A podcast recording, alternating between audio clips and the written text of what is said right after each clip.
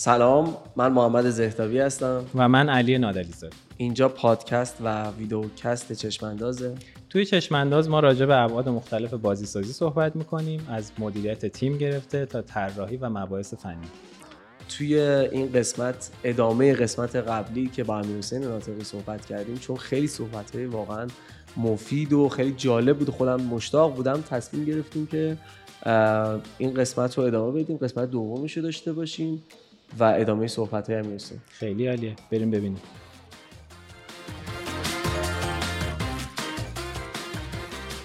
خب امیرحسین، فکر می‌کنی که چی باعث میشه که یه نفری که تلاش میکنه موفق نشه و از طرفی یه نفری که تلاش میکنه به همون اندازه بشه امیرحسین ناطقی؟ آیا تفاوتی هست بین رویکرد کار کردن، نحوه کار کردن یا چیزی از این جنس؟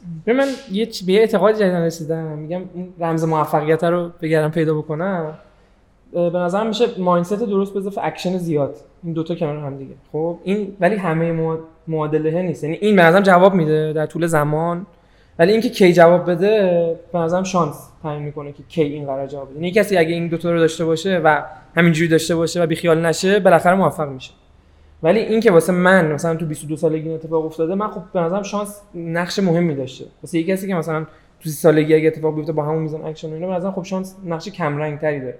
ولی واسه من بیست و دو ساله با اون تجربه و دانش، قطعا به نظرم تجربه و دانش من، حتی هدف من اصلا اون نبود که کوییز آف کینگز داشته باشم که مثلا سیصد و پنجاه هزار تا یه میلیون ام ای یو داشته باشه، سیصد و پنجاه هزار تا مثلا دیلی اکتیو یوزر داشته باشه توی سن بیست و دو سالگی. خیلی عدده. این سیصد و پنجاه هزار تا رو به هر کی بگی فکر کنم آره دیگه، یهو مثلا تو یه ماه این اتفاق، تو یه ماه همین اتفاق، یعنی روزی سه تا و نصفی استادیوم آزادی میان تو بازی، میومدن تو بازی شما، میان تو بازی شما و میرن. خیلی عدده بزرگه، خیلی بزرگه. در مورد شانس اعتقاد نیست که کلا شانسه، چون من بعضی از آدمای موفق خیلی موفقم دیدم که میگن مثلا فقط شانس، فقط شانس. اتفاقا من کتاب الان دارم میخونم، تینکینگ فاستن اسلو، تفکر تند و آهسته، خیلی داره روی این شانس، البته شاید چون وسطش هم هنوز بقیه‌شو چیز نکرده، روی این شانس‌ها خیلی تاکید میکنه که مثلا یه جایی واقعا و هست، یعنی بر اساس دیتا داره این صحبتو میزنه. من نمیگم فقط شانسه، ولی شانسو نمیتونی ایگنور بکنی، یعنی تاثیرش واقعا کلیدیه. ولی انگار اینجوریه که ممکنه یه کسی اوایلش خوش شانسی بیاره، بعد بعد شانسی آره. بیاره. اون کسی که اول بد شانسی میاره فقط اگه رها نکنه یه روزی آره. ممکنه بنز... اصلا این که مشخصه آره، یعنی یه چیزی این... که این وسط ما اسم شانس روش میذاریم هم زمان متناسب با بازار و شرایط دیگه. یعنی وقتی هست یه محصول رو تولید میکنی، تو موقع اشتباهیه، یه موقعی هست موقعش درسته. حالا اونو نمیدونم دقیق بشه اسمشو شانس گذاشت، خود نادونسته های ما شاید اسمش میشه شانس. ما نادونسته های خیلی زیادی داریم که هیچ وقت هم نمیتونیم بفهمیم چرا شد. اینو هست آره. اون میشه شانس. ولی خب زیبایی مثلا گوگل، یه مثلا معروفش گوگل دیگه، گوگل یه سال قبل از اینکه اونجوری بتره کنه یه میلیون دلار میخواست شرکتشو بفروشه. آره. خریداره به خیال شد. خب این اسمش شانسه دیگه. آره, آره این اسمش شانس. اسمش قشنگ شانس. ولی مثلا ما اگر مثلا فروت کرافت رو سه سال زودتر لانچ کرده بودیم قطعا این اتفاق نمیافتاد. حالا یعنی یه چیزی من بگم، حالا اونایی که مثلا میگن خیلی این شانس آوردن، مثلا فلان شانس آورده اینا، من فکر میکنم جنس کاری که ما داریم میکنیم توی موفقیت شبیه کسی که میره باشگاه. خب تو میتونی تو با, با شانس بدن خوبی داشته باشی، میشه شاید بگی ژنتیک هم خوبه، ولی میتونی باشگاه نری و توقع داشته باشی که مثلا بدنت از چیزی که هست با شانس بهتر بشه، مثلا ذهن و کارت هم نمیشه دیگه. اون خیلی مهمه، اینو نمیتونی چیز کنی، یعنی اون داستان مایندست به اضافه اکشن واسه من اینجوری شده که مثلا این پیل موفقیت هست. خب چیزی که دست توئه، چیزی که دست تو باید رو اون کار بکنی، چیزی که دست تو نیست دیگه نباید کاریش بشه، تو باید بیشتر اکشن ممکن رو انجام بدی، مایندست هم سعی کنی بهترین حالتی که میتونی تراشش بدی و اتفاق بیفته. اگه این کار کردی دیگه هر اتفاقی بیفته دیگه میفته، دست تو نیست. درست. نظرم فکر کنم خیلی نظریه درستیه دیگه، یعنی من نبادم ناراحت بشی از اینکه کسی دیگه شانس بیشتری از تو داشته و تو تا الان خوش شانس نبودی، چون ممکنه یه روزی هم نوبت تو باشه. ولی به کسی که مثلا داره تلاش میکنه واسه اینکه بیشتر اکشنشو انجام بده و مایندستشو درست بکنه، نه تو نمیتونی بگی آ اینا مثلا مایندستش صد یه چیزه، اصلا صفر و یکی نیستش که همیشه میتونه، ولی تلاش میکنه که داره این کارو میکنه و موفق شده، نمیتونی بگی خوش شانسه، چون داره همه تلاششو میکنه، شانس هم آورده اوکی. ولی تو آیا این کارو داری همون کارو داری میکنی که به اون داری اینو میگی؟ ولی اینو قبول داری که کسی که بازی اولش شانس میاره به نسبت کسی که بازی پنجم شانس میاره آدم خوش شانس داریه؟ بازی اولش موفق میشه آره، چون بازی اولت موفق شه احتمالاً ول نمی‌کنی. اصلا احتمال موفق شدنش هم فکر کنم خیلی کمه بازی اول، مثلا یه چیزی تو اردر دو از صده که احتمال داره موفق بشی، چون همه چی ممکنه خراب پیش بره. مثلا کسی که بازی اولش موفق میشه یه مقدار خوشحال میتونیم بهش بگیم خوش شانس. آره ولی یه چیز سندرومیه چیه میگن اون که اولش یه مثلا یه موفقیت بزرگی، آره بس میگم بعدش من تو درگیر شدم، میفهم میفهمم چرا، چون چون تو نمیتونی شر... اینو من خیلی تو اسم مثلا خیلی میدی تو همین پادکست و اینا صحبت می‌کنیم آقا شکست بیاد بگیر نمیدونم انگیزه بگیر و فلان و اینا، ولی وقتی تو اینجوری مثلا من خب داشتم یه دفعه با کی صحبت می‌کردم یادم نیست، آدمی بودم که شکست نخوردم تو یه مدت زیادی، یعنی مثلا اومدم رفتم روبوکاپ، رفتم با الین ناردزاده آشنا شدم، رفتم با تراکت اینترنت آشنا شدم، کوییز آف کینگز، هر کاری کردم موفق شد. خب من شکست رو لمس نکردم، شکست حالا اون شکستی که گفتم واسه فرق داره شکست رو فهم شکسته کمک تاثیر داشته دیگه. آره یعنی اونم یعنی اگه اون نبود اینجوری نمیشد، ولی خب شکست مثلا تو کارا رو ندیدم. بعد حالا مثلا این دو سالی که گفتم خیلی سختم بود، با اینکه مثلا اینجوری بودم که تئوری میگفتم نه آقا مثلا بالا ش... باید چیز بکنیم، ولی تا درکش بکنم که آها یعنی این خب مثلا به حال یعنی یه همچین اتفاقی به نظر واسه آدم میفته، نمیتونم همینجوری مستقیم همینجوری یه ذره بازش میکنی اینکه مثلا پشت سر هم موفقیت موفقیت موفقیت بعدش چون دیگه موفقیت نبود حالت گرفته شد، یا اینکه مثلا شکست خوردی یعنی یه منفی هم شدی. منفی هم شدم. خب منفی که میشی چون عادت همیشه مثلا اینجوری بودی یا حالا که یهو اینجوری میشی چیز میشی دیگه، افسردگی ممکنه بگیری، یعنی اینم یه عاملی بوده که تاثیر گذاره روی اون حس. من یه چیزی هم یه تتاکی هم داشتم میدیدم در مورد رابطه سن و پروداکتیویتی که شاید حالا توش این شانس هم باشه، البته در مورد آکاد یعنی بحث آکادمیک بود نه بحث بیزینس، حالا بحث بیزینسیش کار ندارم. میگفتش که مثلا تحقیق کرده بود روی مثلا صد تا استاد دانشگاه کسایی که مقاله های برتر چاپ میکنن، گفت مثلا توی اون دهه اول کارشون خیلی پروداکتیو ترن معمولا آدما و مقالات بیشتری چاپ میکنن، ولی مقالات خفنشون و مقالاتی که پر ارجاع میشه رو معمولا تو سنهای بالاترشون میدن، یعنی کار کمتری میکنن ولی کار درست‌تری میکنن.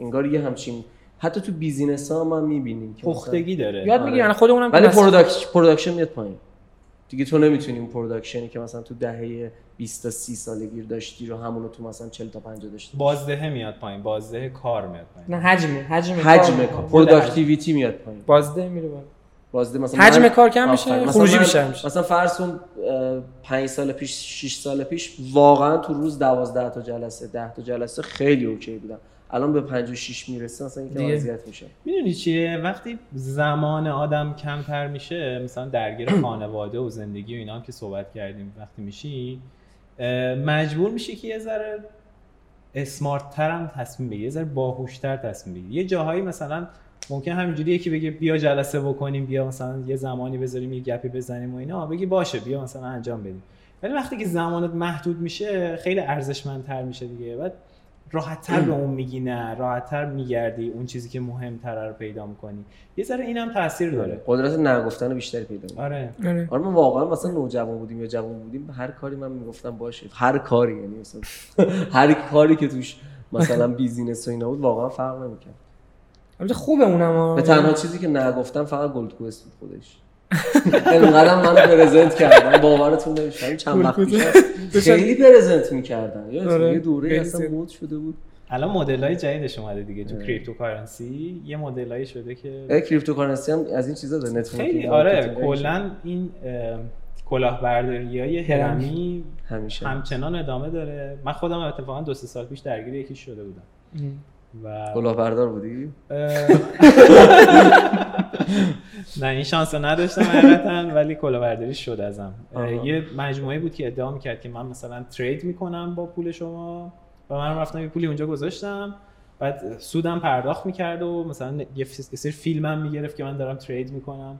بعد یه سال و نیم کلا جمع رفت، آره دیگه پیداش نشد. جالب میگم تو صحبتات گفتی که دیگه دیولپمنت رو ول کردیم و رفتیم سراغ پابلیش. علی هم همین کارو که داستان چیه؟ اگه یه چیزی هست بگی ما ول کنیم دیولپمنت. نه ببین راستش به نظرم خیلی برمیگرده به دی ان ای دی ان ای شرکت و اون چیزی که واقعا جذاب‌تره. حالا واسه ما اینطوریه، یعنی حالا داستان ویژن و اینا هم میشه خیلی در موردش صحبت کرد، ولی بخوام خلاصه بیام تو همین بحثه ما راستش تست هم زدیم دیگه، یعنی گفتم توی اون زمان کرونا دو تا لاین رو با هم دیگه استارت زدیم و یه تجربه‌ای هم حالا تو دیولپمنت کردیم، ما که یه یه دونه بود به جز کویز. البته قبلا هم باز یه چیز دیگه هم دیولپ کرده بودیم، ولی خود کویز آف کینگز هم اونجوری پروداکشن گیمی نیست، میدونی، یعنی خود کویز بازی سبک تریویه ولی پروداکشنش واقعا فرق میکنه با سبکایی که مثلا شماها میسازین، اصلا واقعا گیمید واسه شما، ما یه گیمی که خیلی بیشتر اپ شاید باشیم و اصلا یعنی بک‌گراند هم بگی حالا کویز اینطوری بود واقعا نمیتونی بگی یه گیمی مثلا مثل پسرخوانده، مثل پرسیتی، یه چیز دیگه، اصلا یه جور دیگه، یه فضای قبول داری. بعضیا میگن مثلا آره کویز آف کینگ بازی نیست، آره دیگه بازی سبک تریویا و اصلا ما خودمونم خیلی رو چیزای دیگه مانور داریم میدیم. آره من خیلی دوست دارم سبک تریویا رو باز کنیم، در موردش صحبت کنیم که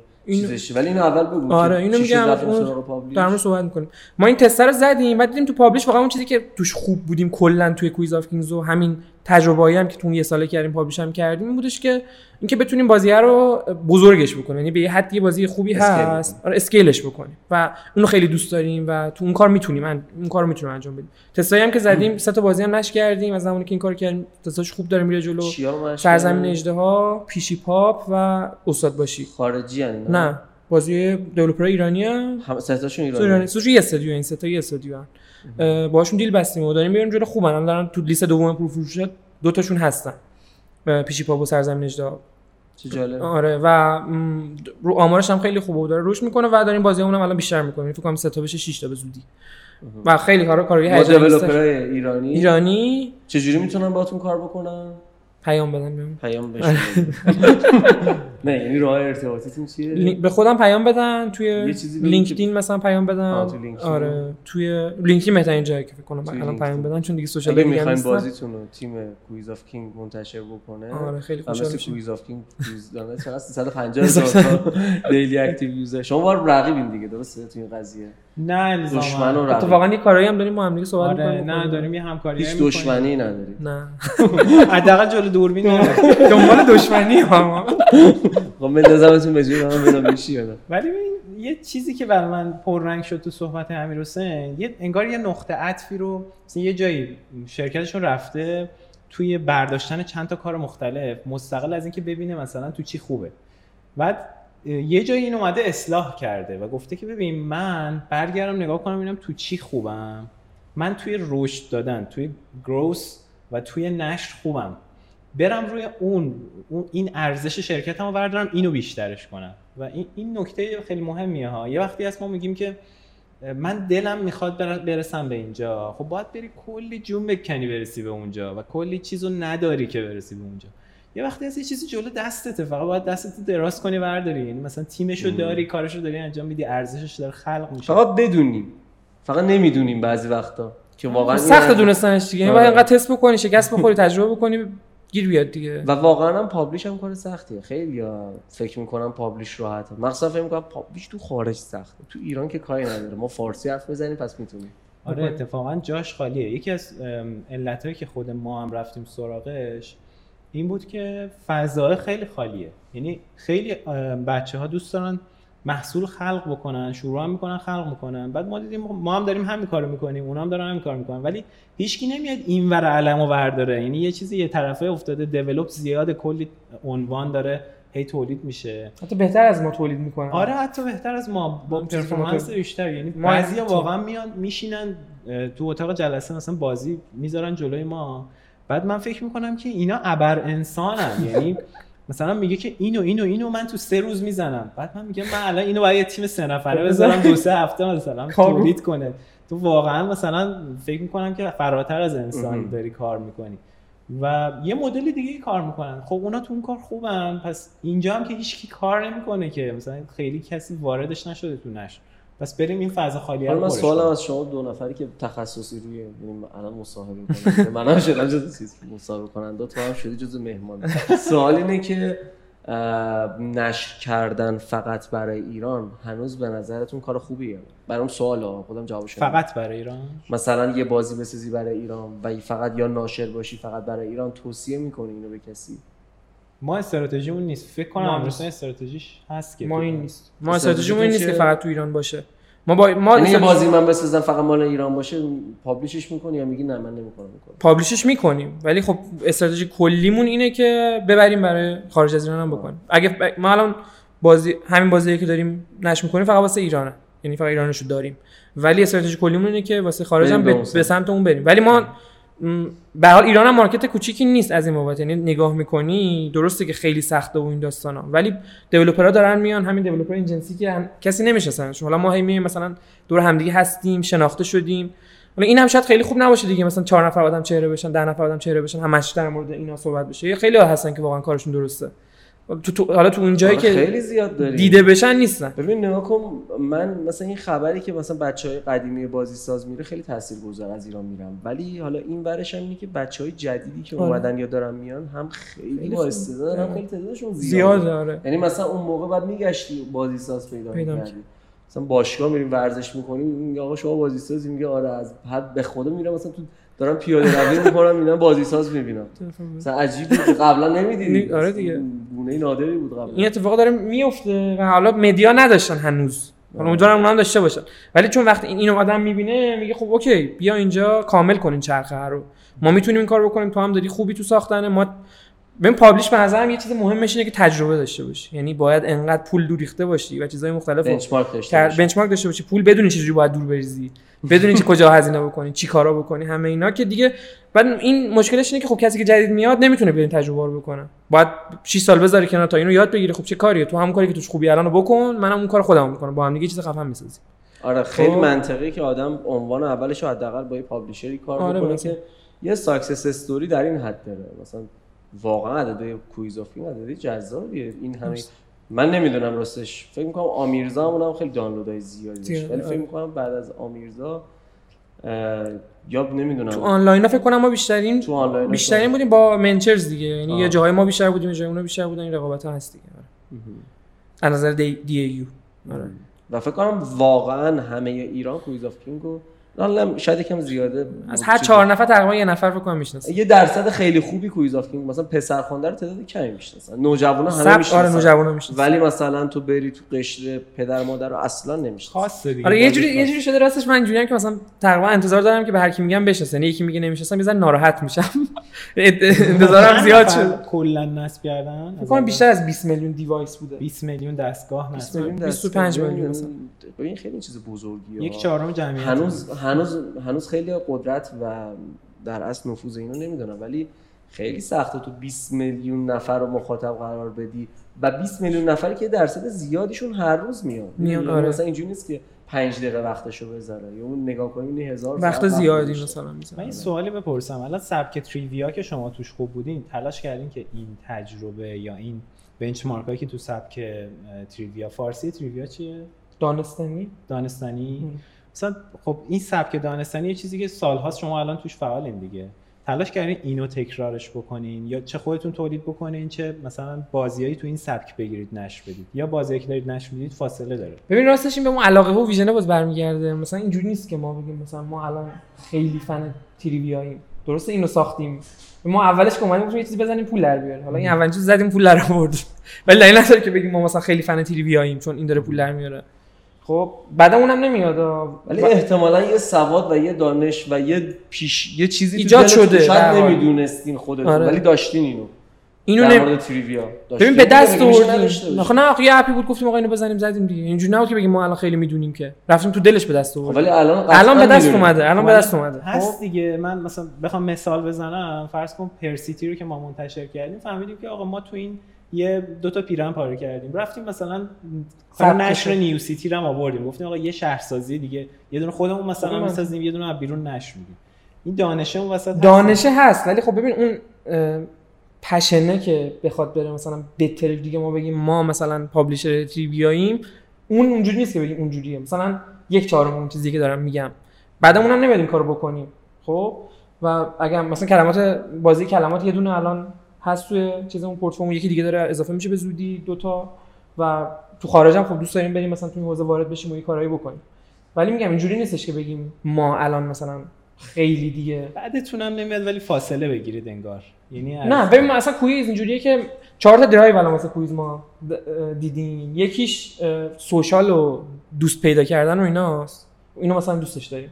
یکیش کلکل و رقابت و این چیزاست، یکیش اطلاعات عمومی و چالش ذهنی و ایناست، یکی دیگه هم دور همین گیم تو دور همین همش میشه تریویا که احساس می‌کنم نمیشه تریویا همش توش اینا هست نیست. تریویا سوم میشه فقط.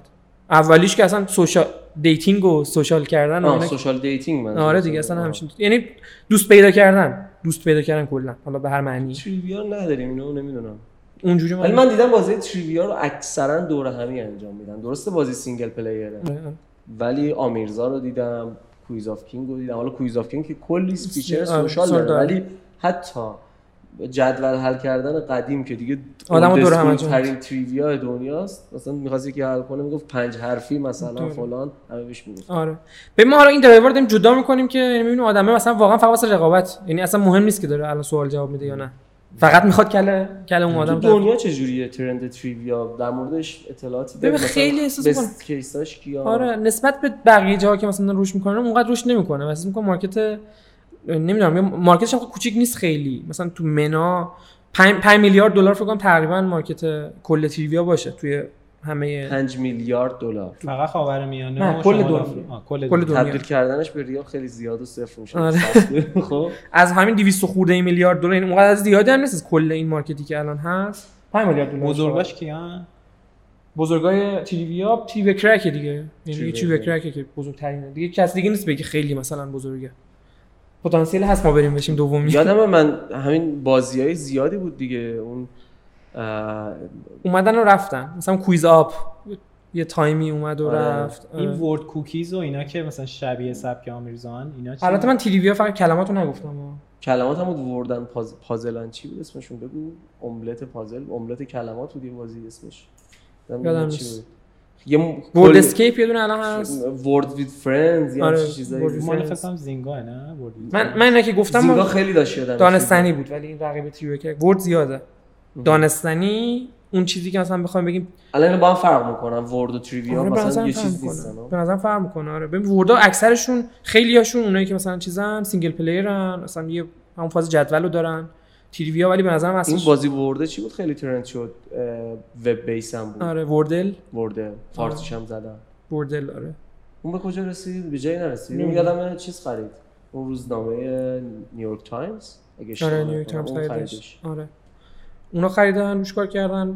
ببین یه کلا یه چیزی هم هستش بعضیا میان میان یه ترندی میزنن و میرن خب یعنی مثلا همین کوییز آپ اگه یاد باشه یه زمانی خیلی مثلا آره، ولی واقعا مثلا یه دو سال بود دیگه اصلا خبری اصلا ازشون نیست. ولی یه چیزی که مونده باشه و درستایی باشه مثلا تریویا کرک واقعا چیزی که مثلا ما الگو میگیریم الان میدونیم اون عدداش چجوریه چقدر دانلود داره مثلا یه چیز زیاده. ببین دقیق الان تو ذهنم نیست دانلودش که خیلی زیاد بیشتر از صد میلیون فکر می‌کنم یا شاید بیشتر از دویست میلیون به صورت کلی درآمدش، ولی میدونم بیشترش از ادورتایزه یعنی مثلا اگه دو سه میلیون مثلا دو میلیون دلار مثلا مجموع بازی‌هاش از این پرچس در میاره به نظرم مثلا هشت میلیون دلار هم تو ماه. یه سوالی دارم بازی ادبیس تو ایران جواب میده به نظرتون؟ حالا نسبت خودشون هم بگه من خوشحال میشم. بیست درصد بیست درصد شما ارزی؟ خب به نظر اشتباهه. بذار یه حساب کنم. بیست درصد به نظر اون عددی که تو ذهنش حساب می‌کنه خیلی جذابه. قشنگه والله دوست دارم من رو بگم ولی یه چیزی به نظر درصد کمی نیست. چرا دیگه واسه بازی تریویا که اصلا باید بالای پنج درصد باشه. خب چرا اینجوری نمیشه؟ ببین فکر کنم مارکت تبلیغات اونقدر چیز نیست. الان این همه اد نتورک داریم من هر هفته یه اد نتورک جدیدی میاد ولی چه جوریه داستان که چی مشکل کجاست که واقعا ما توی تبلیغات نشون دادن یا توی بحث درآمد اد نتورک بازی‌ها مشکل. من فکر کنم همه اپ‌ها به اون بلوغ نرسیدن هنوز مارکت تبلیغات دیگه. مثلا یه قصه بعدی بلوغ به نظرم اسمارت شدنش که دارن روش کار می‌کنن. اینکه آقا مثلا واقعا بتونن کمک بکنن که آرای مثبت ایجاد بکنن واسه بیزنس‌ها و اینو بقیه بفهمن که اصلا آرای چیه و بیان از این استفاده بکنن. موبایل مارکتینگ چه جوریه؟ سمت اینا احساس می‌کنم نمیرم. دارم میرسم تا مثلا یک تانت احساس می‌کنم که داره کارو می‌کنه. من احساس می‌کنم خیلی از داستان اد نتورک و تبلیغاتی که داره اتفاق میفته بیشتر نگوشییتیو از جنس چانه زنی چانه زنی تا الان اینجوریه از جنس اسمارت بوده اسمارت شدن حالا شکل بازارش اینه دیگه آره اسمارت شدن خب سای اندازه بازارش هم کوچیکه یعنی من دارم فکر میکنم که مثلا یه, یه نفری توی گوگل پلی و اپ استور اگر تاپ بشه بازیش انقدری کشورهای مختلف انقدری حجم مخاطب بالا هست که مثلا پنج روزم توی لیست تاپ باشه یه درآمد خوبی داره، میتونه بره عنوان بعدیشو بسازه. ولی تو ایران مثلا یه ماه هم تو شماره یک کافه بازار باشی در منبع درآمدت ادز باشه، اتفاقی برات نمیفته فکر کنم. درست. یعنی پس حالا فعلا با دیتای الان کار درستی نیست که بازی اد بیس حداقل برای ایران بسازه. فقط اگه فقط تارگتش ایران باشه، فقط برای بازی تریویا فکر کنم عدد بدیه. بدیه آره. مثلا بازی تو دنیا میگم فکر کنم تریویا که مثلا هشتاد درصد هشتاد برعکس خیلی پس چیزه. یعنی شما میدونید معنیش معنی این حرف چیه دیگه. مثلا معنی این حرف اینه که شما پنجاه درصد چهل درصد از ظرفیت بازیتون رو استفاده نمیتونید بکنید. معنیش اینه دیگه. یعنی میتونه بازی شما دو ایکس پول در بیاره. آره ببین من نمیخوام همشو بندازیم ولی سمت چیزی، یعنی ممکنه ما هم به خاطر اینکه فکر این بایاس وجود داشت اونقدی که باید دیولپ میکردیم چون دیولپ نکردیم. حالا نمیدونیم که اگه دیولپ الان داریم میکنیم، یعنی مثلا الان دیولپ میکنیم مثلا نسبتا داره عوض میشه ولی خوب داره عوض میشه، ولی اونجوری نیستش که بگم مثلا میرسه به اون عدد. خب به نظرم توی ایران و کلا کشورهایی که قدرت خرید کمتری دارن خیلی طبیعیه که تبلیغات بیشتر از پول گرفتن مستقیم از مردم پول در بیارن. خیلی‌ها حاضرن هزار پیام بازرگانی نگاه کنن ولی پول اشتراکی سیستمی رو ندن به این راحتی. دقیقاً ذائقه ما اینجوریه.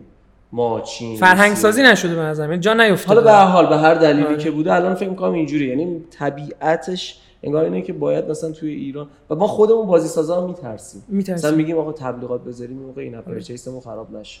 یه سری اینا هست این که اصلا اگه مگه چقدر قراره پول در بیاره، یعنی باید اونم باشه. یعنی ما داریم الان قدممون رو برمی‌داریم ببینیم اونا چیکار میکنن دیگه. شاید واقعا اینجا یه جاییه که به نظرم باید یه همت جدی هممون بکنیم، یه خورده پوش بکنیم.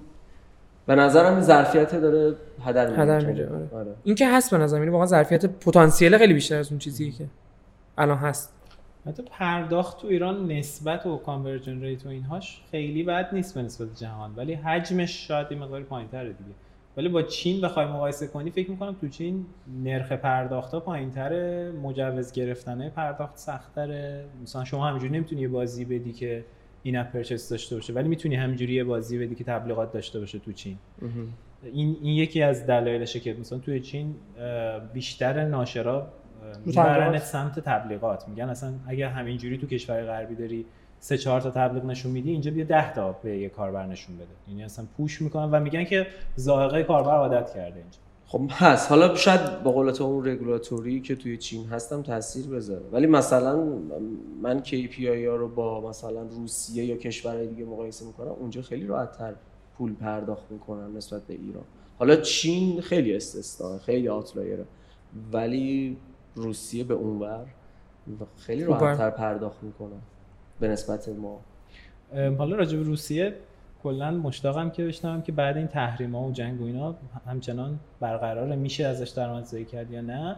یه حرفی هم امیرحسین زد که بعد این استراحت به نظرم بریم بهش بپردازیم. گفت که ما یه مدتی دیولپ نمی‌کردیم و الان داریم دوباره دیولپ می‌کنیم. یه ذره سوال دارم سر این موضوع که اصلا نگاه کوتاه‌مدت بلند مدت برای شرکت چجوریه. اگه موافق باشید بریم یه میان برنامه ببینیم و برگردیم سراغ. حتما.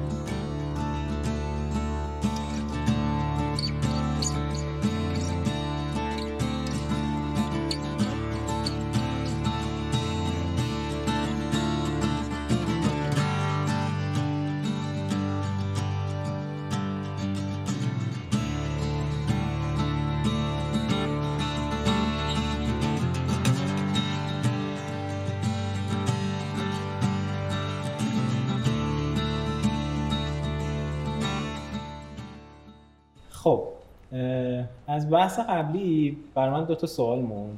یکی راجب کوتاه مثلا میشه راجب اینکه روسیه چه اتفاق افتاد پرداختاش میتونید یه ذره توضیح بدی که الان با این تحریمایی که شد روسیه پرداختای گوگل پلی اپ استور اینا جلوش گرفته شد. روسیه که پرداختاشون به مشکل خورد.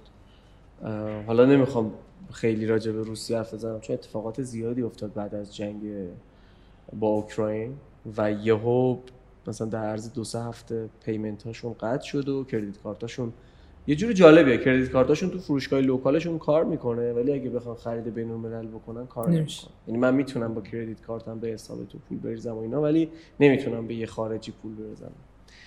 یه سری از بانک‌هاشون کار میکنن انگار برای اون خریدای بزرگ و اینا ولی مردم عادیشون دسترسی ندارن. حتی من دوست دوست روس دارم که دیده بودمشون اومده بودن مسافرت مشکل خورده بودن، یعنی مثلا نمیتونستن توی کشور دیگه از کردیت کارتشون خرج بکنن، مثل ما مشکل این که بعد پول نقد با خودشون ببرن این برام رو داشتن. در مورد پیمنتاشون خب یکی دو تا سرویس اومده که دارن ازش استفاده میکنن که خب اونا دارن در اصل مثل پیمنت های داخلی ایران پیمنت های لوکالی هستن که از مثلا شاید ده تا بیست تا روش پیمنتی رو اونا ساپورت میکنن. اونا خیلی دارن قوی کار میکنن، درصدشون به نسبت گوگل پلی و اینا کمتر، فقط رولش پنج درصد اینا میگیرن. ولی خب هنوز یوزر روس هنوز عادت نکرده به اون پیمنت سیستم ها و از طرفی هم خب برای گوگل و اپل لیگال نیست دیگه، یعنی یه کار ایلیگالی از نظر اونا داره انجام میشه. و یه نکته دیگه مثلا هند و کره یادم از نظر گوگل اوکی بود یه مدتی که پیمنت های لوکال داشته باشن، الان نمیدونم. آره مجوز داده بود که توی هند پیمنت های دیگر رو بذاری فکر کنم. آره. حالا شاید تو روسیه هم همچین کاری بکنه بعدتر. این کارو کردن الان اینجوری داره میره جلو و مثلا یه سری از این پیمنت ها که من باشون صحبت میکردم خیلی تیمای قویه، مثلا شرکت های حتی مولتی نشنال آمریکایی هم هستن، شرکت های لوکال خود روسیه هم نیستن که دارن این کارو انجام میدن. یه نکته جالبی که دارن یه دارن آپشن های جالبی اضافه میکنن، اومدن آپشن های کریپتوکارنسی رو به این قضیه اضافه کردن. آها. یعنی تو میتونی کریپتوکارنسی هم خرج بکنی و یه چیز جالبتر که هیچ استوری نداره کشات اضافه کردن. این دیگه مدل روسیش کردن قشنگ، یعنی تو میتونی پول واقعی کشات کنی از تو بازی.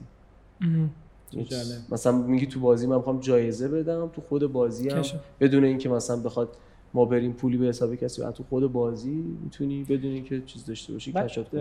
استور لوکال دارن مثل کافه بازار و اینا که ما داریم یا نه همچنان شما باید مثلا استور لوکال هم جدیدن دارن؟ آها. یاندکس خود آه. یاندکس خود یاندکس استور داره یا استورای دیگه هم دارن میزنن. راهی که مثلا ما پنج سال شش سال طول کشید بریم خیلی جالب، روسا تو سه چهار ماه رفتن و همه اون زیر ساختایی که ما برای خودمون درست کردیم مثلا بعد از چندین و چند سال و خیلی هاشون فکر کنم ولی آماده بودن از قبل، یعنی یه آمادگی داشتن، اینجوری نبود که یهو مثلا ببین حکومتشون و اینا داشتن ولی مثلا ببین دو هزار تا شرکت گیم استودیو ما اونجا داشتیم، یعنی مثلا شوخی نیست. خیلی هاشون خارج از روسیه دفتر داشتن دارم. توی قبرس، توی ترکیه، ارمنستان، حتی جاهای مختلف. روسا هم خیلی آدمای عجیب غریبی هستن، هر جایی که تکسش کمه یا فریه دارن شرکت. مثلا قبرس همشون دارن بلا استثنا. چه جالب. و مثلا یه سریشون رفتن تو یه جزیره تحت استعمار انگلیس رو پیدا کردن وسط آب‌های اقیانوس مثلا فلان که اونجا تکسش مثلا کمه بعد اونجا اونجا آفیس داره. مثلا نمیتونی پیدا کنی اونو، مثلا بگم اسمشو بزنی خیلی طول میکشه، با خیلی زوم کنی تو نقشه تا اون جزیره خودش نشون بده و رفتن همچین جایی رو مثلا پیدا کردن. کلا اوضاعشون این شکلیه، خیلی گیم دیولپرهای زیادی دارن، نه فقط هم موبایل، پی سی هم خیلی زیاد گیم دیولپر دارن، از همون وارهمر رو نمیدونم بازی تانکیشون و تو موبایل هم که خب پلی ریکس و اینا همشون روسی هم دیگه. پس داره دوباره راه میفته، استور خودشون رو زدن، راهی پرداخت پیمنت خودشون رو، ولی اینا رو نمیشه روی نسخه گوگل پلیت مثلا بذاری، هنوز ایلیگاله، غیر قانونی. بعد یه مشکلی داره که خب روسیه کشور بزرگی، هشت تا تایم زون داره. مثلا هیچ کشوری تو دنیا هشت تا تایم زون نداره، یعنی قشنگ این ورش روزمون ورش شب، هشت تا تایم زون خیلی بزرگه. آره. و اینا خب یه مقداری هم کار کردن رو عجیب میکنه، هرچند البته بیشترشون سمت مسکو و سمت پترزبورگ و اینور اونور خالیه، ولی خب به هر حال تو باید کل روسیه رو پوشش بدی، هندل کن. آره. خیلی جالب. خب من یه تیکه از صحبت امیرحسین برام جالب شد تو بخش قبلی، اون این بود که گفتش ما یه مدتی بازی رو دیولپ نکردیم و یه مدتی هم دوباره الان افتادیم روی اینکه نسخه های جدید و جدید و داشتم اخیراً کتاب کریتیویتی اینکو نگاه می‌انداختم که در مورد اینکه پیکسار چه مسیری رفته، چطور خلاقیت رو توی شرکتش گسترش داده و چه در مورد مثلا دیولپ محصول چه ایده‌ای داره. از طرف دیگه یه کتاب دیگه سایمون سینک داره، اسمش یادم نیست، ولی نه غیر از اون یه کتاب دیگه داره اصلا راجبه همینه که شرکت‌ها یه وقتایی مسیرهای اشتباهی رو میرن و اون مسیر مثلا مسیر کوتاه مدتیه. اونجایی که مثلا اپل آیفون رو داد، مایکروسافت یه اون موقع که استیو بالمر چیز بود، مدیر عاملش بود، استیو بالمر مثلا داشت میگفت که آیفون که به هیچ جا نمیرسه، ما تازه رقیبی میزنیم که کله اپل رو بخوابونیم، در حالی که مثلا اپل مسیرش رقابت با یکی دیگه نبود. اون موقع مسیرش این بود که من برای کاربرم یه ارزشی خلق بکنم و مسیرش رو اینجوری چیده بود و میگفت خب شر... دو تا شرکت با دو تا نگاه مختلف ببینین چه مسیری رفتن، اون اومده ارزش رو خلق کنه، این اومده کوتاه مدت مثلا یکی دیگر رو بخوابونه زمین که مثلا محصول خودش بیاد بالا. و در نهایت مثلا یه مصاحبه‌ای که استیو بالمر کرده بود که آیفون به جا نمیرسه اصلا جزو جوک‌های تاریخ شده که مثلا این حرفه رو زده بعد مثلا شش ماه بعد آیفون یه حجم بزرگی از بازار رو گرفته. امیرحسین هم من حس می‌کنم این مسیری که شرکتشون رفته دو تا مسیر مختلف از این جنسه، یعنی یه جایی نگاه کوتاه مدت داشتن، یه جایی نگاه بلند مدت. می‌خوام یه ذره راجع به این توضیح بدم. آره خیلی موضوع جذابیه، چون دقیقاً تو این تجربه افتادم و مثلا کتابایی هم که خوندم مثلا این چند وقت خیلی در راستای این بود که ببینم مثلا قضیه چیه. ببین اتفاقی که افتاده خلاصه بخوام بگم، ما مجبور شدیم که انجینمون انجینمون کرونا بود، همونجوری که فروت کرافت نوشته بودیم، باید عوضش می‌کردیم چون اصلا اون شرکت دیگه اصلا سرویس نمی‌خواست بده و مجبور بودیم. حالا تصمیم گرفتیم ماگریت کنیم روی یونیتی. این تصمیم باید می‌گرفتیم، اشتباهات توی مدل اجرا بود. حالا رفتیم تو دلشون، این پروسه خیلی طول کشید و اون کرونا کلا استاپ شد.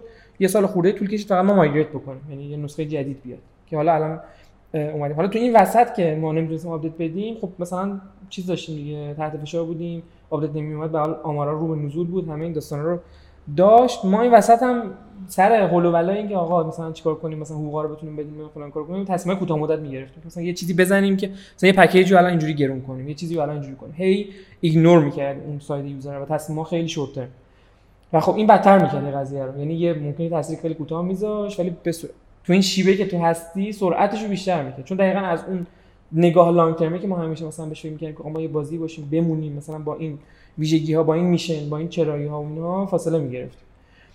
بعد حالا ما حتی اینور سالم شروعش اینطوری بود.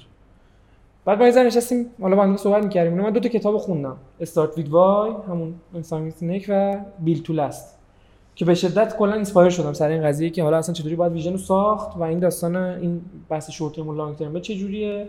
و اصلا دیدیم که خب این مسیریه که تهش واقعا اگه بخواد ادامه پیدا بکنه هی همینجوریه دیگه، هی تو این کارو می‌کنی، هی مشکلی پیش میاد، هی می‌خوای ادامهش بدی، در حالی که تو باید بیای بتونی اون ویژن رو تعریف کنی، اون مسیر لانگ ترم رو بدونی که اصلا واسه کی داری یوزر، واسه کی داری بازی می‌سازی، چرا داری اصلا این کارو می‌کنی، هدف اصلی چیه، تارگت‌ها چیه، چیکارا می‌خوای بکنی و اهمیت یوزر چقدر یوزر مهمه. ما هی می‌دیدیم که آقا این ذهنیت یوزر مثلا اینجوری شده بود که اون چیز پیام سوشالمون مثلا اینجوری که اینا دنبال پولن فقط، داشت به این سمت حرکت می‌کرد یا چیز اینجوری و اینو ما پولم در می آوردیم با این نگاه کوتاه مدت. کوتاه مدت دیگه، در حد کوتاه مدت و خیلی اینجوری نبود. الان ویژن شرکتتون رو می‌تونید بگی که چی هست؟ پادکست ما هم ویژن. آره ویژن اون نوع ساختن ویژن، من یه خلاصه بخوام بگم بیلت تو لست میگه ویژن اصلا یعنی چی، خیلی من دنبال این گشتم که ویژن اصلا یعنی چی و چجوری می‌سازنش. بهترینش همین جیم کالینز گفت تو کتاب بیلت تو لست، قبلش مقاله‌ای جدا کرده بود اصلا هاو تو بیلد کمپانی ویژن، بعد تو خود کتابم هست میگه دو تا ویژن دو تا قسمت داره، یه کور ایدئولوژیه، یه دونه این ویژن فیوچره. کور ایدئولوژی خیلی برمیگرده به خودشناسی، یعنی من این ویژن رو واسه شخصم ببینم واسه شرکتم ببینم، خودشناسی یا شرکت شناسی، یعنی اینکه ما اصلا چی می‌خوایم. دو قسمت داره خودش، یکی کور ولیو و کور پرپس. کور پرپس اون چیزیه که دنبالش می‌کنی، دلیل وجودیته، اچیوبل نیست، همیشه پرسوش می‌کنی، دنبالش می‌کنی، چرا هستی. این برای ما آزاد کردن پتانسیل‌ها با روش‌های فان و جذاب و کوله، این تقریبا همشون چیزی این ما داریم می فکر می‌کنیم الان. حالا این یه ذره داره چیز میشه، آرتیکولیت میشه که میگه یعنی چی. ببین پتانسیل آزاد کردن کلا یه چیزیه که ما خیلی دوست احساس می‌کنیم که پتانسیل‌ها در دنیا بسیار زیاده. خب تو پتانسیل آدم‌ها خیلی زیاده از اون چیزی که خودشون می‌کنن، پتانسیل شرکت‌ها زیاده، همین. و ما دوست داریم یه کسی باشیم که این پتانسیل‌ها رو آزاد می‌کنه. یه چیز دیگه هم که ما اعتقاد داریم، خیلی دنیا خشکی داریم، یعنی همه چی آموزش خشکه، ارتباطات خشکه، کول cool نیست ارتباطات. ما دوست داریم که این بشکنه، یعنی از طریق حالا بازی و چیزای چیزای فاندی کلا روش‌های جذاب. یعنی میخوام، یعنی ویژنتون اینه که ما چیزهایی مثل آموزش، مثل آفر. یادگیری یا هم تریویایی که داشتیم اینو ببین باحالش کنیم، اینو محال بده داریم. این کارو بکنیم، یه قسمت این میشه، یه قسمتش همین پابلیشه میشه. پتانسیل دیولپرایی که پتانسیل دارن، بازیای فانی دارن، ما اینو ببین کمک کنیم اسکیل کنیم، پتانسیل رو آزاد بکنیم. یه قسمتش میشه این. این اون چیز اصلیه که الان چشم‌اندازی که می‌خوایم. اون پرپس است.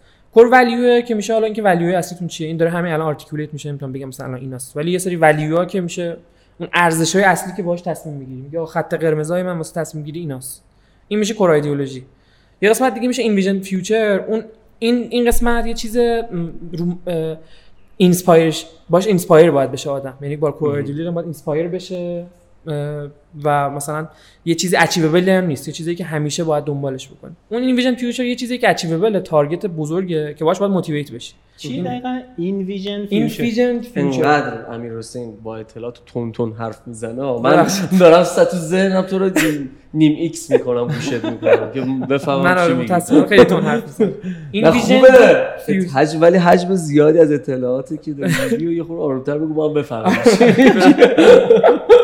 آره این ویژن فیوچر آینده متصور شده، آینده‌ای که متصور میشه. آره خب این قسمت تمرکز میکنه رو چیزی که اچیویبله و موتیو موتیویشن تمرکز میکنه، باش موتیویت میشی، با اون اینسپایر میشی، با این موتیویت میشی. خب اون اولی الهام بهت میده. آره. اینجا انگیزه میگیری که مثلا با اون انگیزه میگیری که صبح پاشم مثلا این کارا رو بکنم که برسم به اون که میگی قابل دستیابی، اچیویبل، یعنی که مثلا عدد و رقم داره. آره دو قسمت داره خود این ویژن فیوچر، مثلا اون دو قسمت داشت، یکیش بی هجه که اون بیگ هیری آدیشس گله که فکر کنم شنیدینش، میشه تارگت بزرگ ده تا بیست و پنج سال آینده. خب آقا یه چیزی بزنم که مثلا اون خیلی مثلا مثلا جذابه. این اینو وقتی تو میذاری و واقعا یه قسمتش دیسکریپشن همین اینا همش تو همین کتاب است. من بی... نخوندم. آره اینا اینا تو چه آره. کتابیه؟ کتاب بیلت تو لست. بیلت تو لست با جیم کالینز.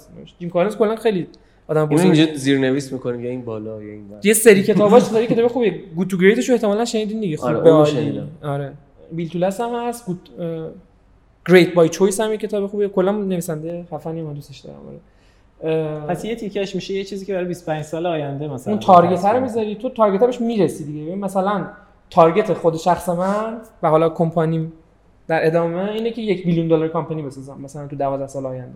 ارزش شرکتت بشه یک بیلیون دلار. دلیلش هم واسه تارگته، ویژنت که یه چیز دیگه است. ویژن پکیج نه، ببین ویژن جیم کالینز میگه اینا با هم دیگه باید تو داشته باشی، همه اینا ویژن توئه در کنار هم دیگه. یعنی پرپست چیه، کور ولیو چیه، اون این ویژن بی هجت چیه، اینا همه با هم دیگه میشه ویژن. همشون در کنار یه مجموعه. این پک این فریم ورک ویژن. منم دارم با این ویژنو مثلا مپ میکنم تو ذهن خودم و دارم شرکت سعی میکنم راش بندازیم. بهترین چیزی که پیدا کردم از ویژن راستش این بود. خیلی من دنبال ویژن گشتم که ویژن چیه، مقاله‌های مختلف. ولی اینو که خوندم، مقاله‌شو خوندم و یه مقاله فقط واسه حالا ما یه اپیزودی خواهیم داشت احتمالاً که در مورد ویژن می‌خوایم، خیلی چون اسم پادکست ویژن کست خیلی ویژن جذاب است. اونجا هم میتونیم از حضور امیرحسین استفاده کنیم و بیایم کلا راجع به ویژن یه مبحثی یکی دو ساعته قشنگ. خیلی خوشحال میشم. من اتفاقا یه چیزی رو انداختم تو بچه‌ها در مورد واسه ویژن شخصی، یه کارگاه طوری که با هم دیگه در مورد صحبت کنیم. همینو فقط صحبت کردیم. همین دو تا کتابم سورس اصلیم بود. مثلا شش جلسه یه ساعت و نیم مثلا نشستیم دور هم دیگه گپ زدیم در موردش که آقا ویژن چجوری میشه ساخت. آره به نظرم خیلی مبحثیه که کمتر هم بهش بها داده میشه اوایل کار، تا وقتی که میرسی آره، به یه جایی بعد احساس یا پوچی میکنی یا نمیدونی قدم بعدی چیه، بعد اینجا گم میکنی که اصلا به کجا می‌خواستم برسم. اصلا هم مسیر همینه دیگه. یعنی از تو اون استارت وید وای میگه سه تا چیز وجود داره، گولدن سیکل وجود داره، وای و استاپید وای سایمون سینک. آره ها وای و وات. اکثرا همه آدم از وات شروع میکنن دیگه، میگه بریم پولدار شیم، آره. بریم اینو بسازیم، بریم، ولی چراییش پشتش نیست. آقا مثلا چرا دارم این کارو میکنم، بلکه تجربه میکنه و اینا دقیقاً میرسه به نقطه که حالا حالا که چی مثلا اینقدر پول در آوردم، بعد میره حالا وای رو در میاره. و میگه خیلی هم مهمه که چرا تو مثلا، یعنی برای آدینست خیلی مهمه که مثلا اپل چرا داره. دقیقاً اون نگاه لانگ ترم بعد از اونجا میاد دیگه. تو وقتی رو واتی نگاه شورت ترم، نگاه لانگ ترم میرسه سمت اینکه اون چرا. حتی احتمال داره برای مخاطبی که حالا این کتاب رو نخونده و با این مفاهیم هم آشنا نیست الان یه خورده سخت باشه. آره به نظرم شاید لازم باشه که یه جلسه کلا راجع به اینا حرف بزنیم و مسئله رو بیشتر بگو. خیلی مفهوم جالبیه این. به نظرم مثلا یه جلسه میشه راجع به اینکه چرایی قضیه ها رو توی شرکت آره، صحبت, صحبت میکنن، آدما اصلا با چه انگیزه یه کارو برمی‌دارن انجام میدن. و یه چیزی که تو این کتاب داره که مبحث جالبیه، فقط مقدمه‌شو میگم، اینه که راجع به شرکت‌هایی صحبت میکنه که مؤسس‌های شرکت بعد از یه مدت دیگه نیستن تو اون شرکته و اون شرکت‌ها زنده میمونه یا نمیمونه. یعنی اون مؤسسا یه چیزی تو ذهنشون بوده، آیا اینو تونستن به آدم‌های دیگه منتقل بکنن؟ مثلا فرض کن میمیره طرف، مثل استیو جابز که مثلا مرده، آیا بعدش اون مسیر ادامه پیدا میکنه یا نه همه چی وابسته بوده به اون آدمه؟ آخ آخ چه چیز قشنگی گفتی. من داشتم یه پادکستی گوش میدادم، نمیدونم گوش میدین یا نه، بیزنس وار، در مورد جنگ‌های بین بیزینس‌هاست. خیلی خیلی پادکست خوبیه. بعد هفته پیشش اگه اشتباه نکنم دو هفته پیشش در مورد جنگ گوچی و لویی ویتون بود. خب دو تا از برندهای لاکچری بزرگ, بزرگ دنیا. بعد دقیقاً همین مبحث بود که لویی ویتون مثلا فرض کن دویست سال پیش، صد و بیست سال پیش اون آدم اصلیه بوده و هنوزم یه برند لاکچری و اینا و نوادگانش دارن مثلا اداره میکنن. گوچی همین. و بعد راجع به این صحبت میکنه که مثلا فرض کن چند نسل بعد اینا هنوز دارن خانواده هاشون میجنگن و این ویژنه هنوز هست یا نه. یه جایش خیلی باحاله در مورد یه برهه‌ای از زمان که این گوچی دوچاره چیز میشه، دوچاره یه مشکلی میشه که از ویژنش فاصله میگیره و بعد لویی ویتون خب بعد از گوچی میاد و این داستان داره بازار گوچی رو میگیره و اینا اینا شروع میکنن میگن که ما برای اینکه بازار پس بگیریم بیایم استورهای زیادی رو تو شهر داشته باشیم، مخاطب بیشتری رو جذب بکنیم، در صورتی که یادشون میره که این برند برند لاکچریه. برند لاکچری قرار نیست تو هر کوچه و خیابونی باشه، قراره یه جای خاصی، آدمای خاصی اونو داشته باشن. من اگر بدونم که مثلا لباس گوچی تن همه هست، حاضر نیستم برای یک کتش مثلا پنج هزار دلار پول بدم. میدونی چی میگم؟ اینا میان خلاف ویژن کار میکنن. تو اگه یه مثلا آدمی باشی که ویژن ندونی، احتمالاً میگی خب شعب زیادی داشته باشم معلومه که خوبه، این که بیشتر بفروشم، تعداد آدمای بیشتری مشتری داشته باشم معلومه که خوبه، ولی ویژن تو گم کردی. ویژن تو اصلا این نیست که آدمای زیادی تو رو بخرن یا شعب زیادی این وسط قطع شده. یعنی آره. یکی چشم اندازی داشته، یه کاری شروع آفره. کرده، بعد این آدمی که ادامه داره میده اونو نداره دیگه. و اینجا یه سوالی از امیرحسین داشتم، چون رو ویژن کار کرده و منسجمش کرده، اینکه اینو چجوری به بچه‌ها منتقلش می‌کنی؟ یعنی الان خب خودت مثلا یه چیزی رو لمس می‌کنی، ویژن شبیه یک نقاشیه دیگه، این نقاشیه هم تو ذهنت هست، این تصویره تو ذهنت هست، ولی اینو چجوری به بچه‌ها منتقل می‌کنی؟ من راستش اون لول نرسیدم که بتونم این ویژن رو به همه منتقل بکنم. یعنی تازه دارم، چون خیلی دنبالش گشتم و اینا، اصلا می‌گم خودم تازه دارم می‌فهمم. خب ولی از شروعش اینجوریه که از آدمای اصلی این کارو این کارو شروع کردن و اونا دارن با هم همراه میشن. مثلا اون چند نفری که من باشون کار میکنم، خب اونا وقتی بفهمن کل این کار، مثلا من همه این کانسپتی که تو ذهنم هست تو الان توی میروی هم آوردم و مثلا هی در موردش صحبت میکنیم، هی بهش مثلا مرور میکنیم، مثلا اینه فریم ورکمون، اینه اینجوری فکر داریم میکنیم، چیزای مخت... پارت های مختلفش رو در موردش صحبت میکنیم. نمیام مثلا الان اینی که گفتم و مثلا توی ده دقیقه مثلا اون گفتم واقعا طبیعیه دیگه، آدم قاطی میکنه، ولی مثلا هر پارت اینو مثلا دو تا دو ساعت مثلا در موردش صحبت میکنیم. آها. بعد بعد اصلا حالا این تازه صحبت میکنیم کانسپت چیه، حالا بریم واسه ما چیه، بریم در بیاریم، حالا واسه صحبت میکنیم دوباره. مثلا این نوشته هم شده یا نه؟ مثلا یه سندی، یه داکیومنتی هم دارین یا نه؟ داک داک من میرو است توش نوشتم. آها نوشته. ولی خب این اینو کسی میفهمه، میرو هر کسی میفهمه که مثلا در مورد این چیزا صحبت کرده باشه. گرفتم. امیرحسین، توی مسیری که اومدی اگر که برگردی عقب، چیزی هستش که امیرحسین امروز به امیرحسین اون روز بگه و به دردش بخوره؟ آره، چند تا چیز مهم فکر کنم باشه. یک یکیش این که زبان زودتر بخون، زودتر زبانتو خوب کن. دوم که کتاب بخون، حتی روزی یه صفحه، ولی حتما رو... هر روز بخون. اه... یکی دیگه‌ش این که تو تصمیماتت سعی کن، یعنی رو قاطعیتی که صحبت کردیم کار بکن و سعی کن یه جاهای تصمیمات قاطع‌تری بگیری یا سریع‌تر تصمیم بگیری. اه... نمیگه ازدواج کن مثلا، شکست عشقی نخور. نه نه نه، اونا رو اصلا اونا رو نمیگه. سراغ معالمه نرو. روی خودشناسی، روی خودشناسی شروع کن به کار کردن. یعنی اصلا کانسپت خودشناسی اصلا چیه و شروع کن کار کردن. تو این توصیه‌ای هم داری کتابی چیزی خودشناسی؟ خودشناسی از اینجا شروع میشه که بخ... بدونی میخوای خودشناسی رو شروع بکنی به نظرم. ولی باز... کتاب پرینسیپلز کتاب خوبیه فکر کنم. مستقیم این قضیه برنامه میگیره ولی خیلی است... کتاب خوبیه. استارت این قضیه رو میتونه بزنه. آره پرینسیپلز. اه... پادکستم کلا صحبت‌های آدمای دیگه رو که نگاه میکنی با این هدف که میخوای خودشناسی بکنی به نظرم بهت کمک میکنه. نوشتن افکار خیلی زیاد کمک میکنه. این عادت نوشتن افکار به نظرم. سه تا کتاب فکر کنم توی این پادکست معرفی کردیم. درست میگم؟ بیلت تو لست، استارت تو لست، استارت بای و پرینسیپلز. که هر سه تاشون پرفروش شدن، ولی فکر کنم پرینسیپل از همه‌شون پرفروش شد. خیلی کتاب پرفروش شد. اونم کتاب خیلی. اینا رو الان لینکاشو توی توضیحات بذاریم که آره تو توضیحات. ولی کلا کتاب خوندن اصلا یه چیز دیگه اهرم عجیبیه به نظر من. من من تازه اینجوری نیستم که خودت با چی راحت‌تری آدیو بوک؟ نه من یه کیندل گرفتم. کیندل. کیندل خیلی خوب. من قبلا یه کوبو داشتم ولی به درد نمیخورد. کیندل گرفتم. کیندل خیلی خوبه. یه راهی هم پیدا کردم، یه کتابو رو همینجوری مفتی میندازم توش. ایمیل میتونی میدونستی میتونی به خودت ایمیل کنی. با هم راه به خودت ایمیل می‌کنی اونجا. چلا. چه باحال. خیلی عالی. دیگه همینا دیگه. یه سری چیزا دیگه هم یادم نمیاد الان. بعد تیم بچه‌ای که مثل خودت حالا تو دوران دانشجویی هم دارن، مثلا الان که نیستی اون موقع که بودی، یه تیم دانشجویی داری شروع میکنی و داری بازی میسازی، به اونا حرفی داری بزنی که مثلا از جنس این که چی ببینن، برن دنبال چی، چی رو محقق بکنن، به چی توجه چیز... کنن؟ یه چیزی به ذهنم رسید اگه بتونم خیلی سریع بگم. کلا بحث تعادل خیلی بحثیه که چالش برانگیزی کردم تعادل داشته باشه. من راستش اصلا فنش نیستم، یعنی فکر می‌کنم تعادل این ورک لایف بالانس کلا چیز اصلا بدیه. اشتباهیه. خب چون بسته به اولویت داره دقیقاً، یعنی یکی اولویتش اینه که ورک لایف بالانس داشته باشه واسه اون خوبه، یکی اولویتش اینه که یه کاری بکنه، اگه بخواد بره بالانس ایجاد بکنه خب نمیتونه اون کارا رو بکنه و کارهای بزرگ نتیجه بل...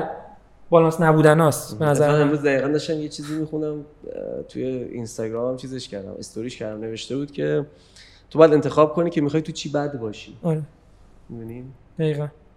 اگه تو میخوای مرد خانواده باشی، اگه میخوای شرکت هم داشته باشی، ورزش هم بکنی، با ارتباطات اجتماعی صدم داشته باشی، بعد از اون طرف تئاتر و سینما هم دنبال بکنی، تو همه چی بخوای نمیشه. بالانس ایدئال گرایی اصلا دیگه. آره دیگه، همه بازی‌ها هم بازی کنی و رو اولویتات به نظرم باید متمرکز بشی دیگه. که خانواده و مثلا کاره، مثلا دو تا اولویت اصلیش میشه، خب می تنظیم میکنه که وقت بذاره، ولی واقعا اگه بخواد یه اتفاق بزرگ بیفته از عدم تعادل به نظرم میاد. من اینو گفتم که یه چیزی بگم، اینو گفتم که بگم به نظرم همه اینا که داریم میگیم اینجوری نیست که مثلا حالا مطالعه کنی بفهمی، باید خیلیشو تجربه بکنی. دایره. تجربه چطوری بیشتر سریعتر به دست میاد؟ با کار زیاد.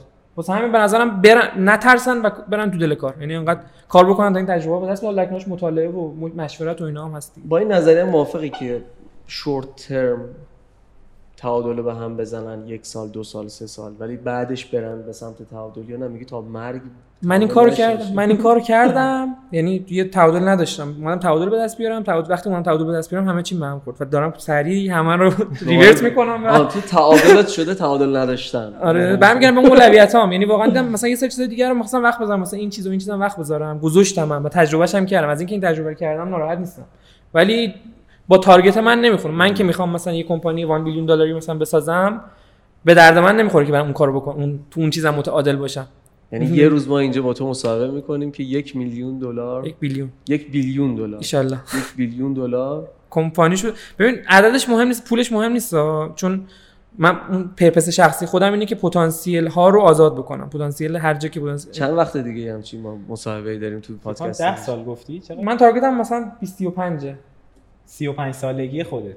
بیست و پنج سال بیست و پنج آره میشه چهل و دو سالگی خودم. چهل و دو سالگی یا یازده سال دیگه. ولی بچه هم نداری، تارگت بچه شاید داشته باشم یه آخر نمیدونم آدم تغییر میکنه اولویتش تو زمان. باشه داشته باشین ما ببینیم مسیر میخوره. اون موقع اصلا پادکست چشم انداز، ولی یهو اصلا دیدی مثلا اولویت عوض شد. ده سال دیگه با یک بیلیون دلار امیدوارم کمپانی که، ولی مثلا ممکنه یهو ببین پنج سال دیگه ببین اولویت آدم عوض میشه. نه عوض نمیشه، با اینجا گفتی ضبط شد، ضبط شد. آره بریم سراغ جنبندی. اگه بخوای حرف پایانی، نکته چیزی؟ نه نکته خاصی که اول که دمتون میگم که خیلی خیلی حال داد، یعنی از این چیزاست که به نظر من میتونم بیست و چهار ساعت هم بشینه حرف بزنه و گفتگو کنه. خیلی خوش گذشت به من، واقعا دمتون گرم. امیدوارم که مفیدم باشه واسه کسایی که گوش میدن، واسه کسایی هم که تازه میخوان شروع بکنن. میگم دیگه به نظرم راز موفقیت این چیزی که من بهش رسیدم اکشن و مایندسته، یعنی و با هم دیگه، یعنی این دو تا همزمان نمیتونی یکیش بیفتی. هم کار زیاد زیاد کار بکنید و سعی کنید که مایندستتون رو حالا با کمک گرفتن، مطالعه کردن، خودشناسی و اینا هی بهتر دیولپ بکنید. دو تا با هم دیگه به نظرم به موفقیت ختم میشه. اکشن و مایندست میشه رمز موفقیت و در اصل شعار اصلی این اپیزود. آره خیلی عالی.